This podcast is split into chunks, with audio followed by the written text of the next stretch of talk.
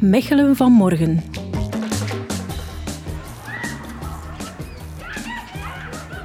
Op een mooie dag is het hier in de kruidtuin fijn vertoeven op en rond de Dijlen. Je kan zonnen op de oevers, flaneren op het houten Dijlenpad en zelfs kajakken of suppen op het water. Maar dat was zeker niet altijd zo. Dat kan je nog zien aan de dichtgemetselde ramen in sommige gevels die uitgeven op de rivier. Het water stonk en het was een bron van ongedierte en ziektes. De laatste decennia echter heeft het water langzaamaan terug zijn plaats verdiend in de stad. Een goede reden daarvoor wordt nauwkeurig in de gaten gehouden met een vlindermeetstation dat je hier kan zien op de hoek van het Tijlenpad. Het vlindermeetstation is hier geplaatst om ervoor te zorgen dat stad Mechelen data krijgt van de temperatuur, de neerslag, de wind op een heel specifieke locatie, expliciet op het water, eh, om te kijken wat de invloed is van water op de temperatuur in de stad. Water zorgt voor een afkoelend effect in onze stedelijke hitteeilanden. Het weerstation werd gebouwd door de leerlingen van het Busleiden Atheneum, de school waar Steven van der Talen heel wat petjes op heeft.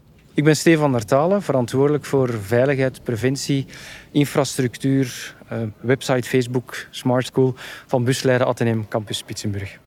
En dat ze het in Pitsenburg menen met duurzaamheid, kan je merken aan het feit dat de SDG's, de duurzame ontwikkelingsdoelstellingen van de Verenigde Naties, als een rode draad doorheen het curriculum lopen. Alle projecten en activiteiten die op school doorgaan, worden gelinkt aan een van die 17 SDG's. Allemaal duurzame doelstellingen, van geen honger tot kwaliteitsonderwijs, tot um, leven op het land, uh, in de zee, plastic, verontreiniging, luchtverontreiniging. Dus alles wordt daaraan gekaderd. Maar iedereen even enthousiast meekrijgen op dat spoor is natuurlijk geen simpele klus. Dat de leerlingen bewust met die SDG's omgaan, dat is een traject van lange adem. Ook zelfs het personeel. Er zijn maar een handvol leerkrachten die bewust in hun cursussen en in hun projecten met die SDG's aan de slag gaan. Maar dat gebeurt niet van vandaag op morgen. Met een paar goede stuurlui aan het roer kan je het schip wel op de juiste koers zetten. Bij Steven zit de motivatie alvast goed. Ik ben hier begonnen als leerkracht wiskunde en wetenschappen. En die techniek en die innovatie, dat heb ik altijd fascinerend gevonden.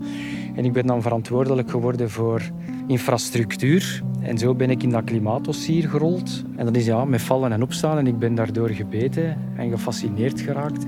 De infrastructuur verduurzamen, dat was natuurlijk een serieuze klus. Je kan hier door de schoolpoort al meteen zien dat deze gebouwen een rijke geschiedenis hebben. De Kruidtuin is eigenlijk de voortuin van de oude commanderij van Pitsenburg. Het gebouw is ehm, neergezet in 1753. Met zware investeringen en de steun van de stad maken ze er stap voor stap weer een modern gebouw van. Met respect voor de historiek natuurlijk. Ja, de laatste jaren hebben wij 1,2 miljoen euro uitgegeven aan restauratiewerken, waarbij we dan ook duurzame materialen, oudheidkundigen, dus er is ook een oudheidkundige architect aan te pas gekomen, um, om alles te herstellen of te renoveren volgens de kunst van vroeger. Um, er zijn heel veel nieuwe ramen geplaatst, thermostatische kranen, een nieuwe stookplaats, wat maakt dat wij ja, enorm kunnen besparen op onze energierekening. Onroerend goed moderniseren en de CO2-uitstoot verlagen is iets waar Mechelen sterk op inzet. Voor haar eigen patrimonium uiteraard, maar de stad werkt ook nauw samen met haar inwoners om alle gebouwen te verduurzamen. Een van de vele redenen waarom Mechelen in 2020 de Green Leaf Award kreeg, de prijs voor de meest duurzame Europese stad.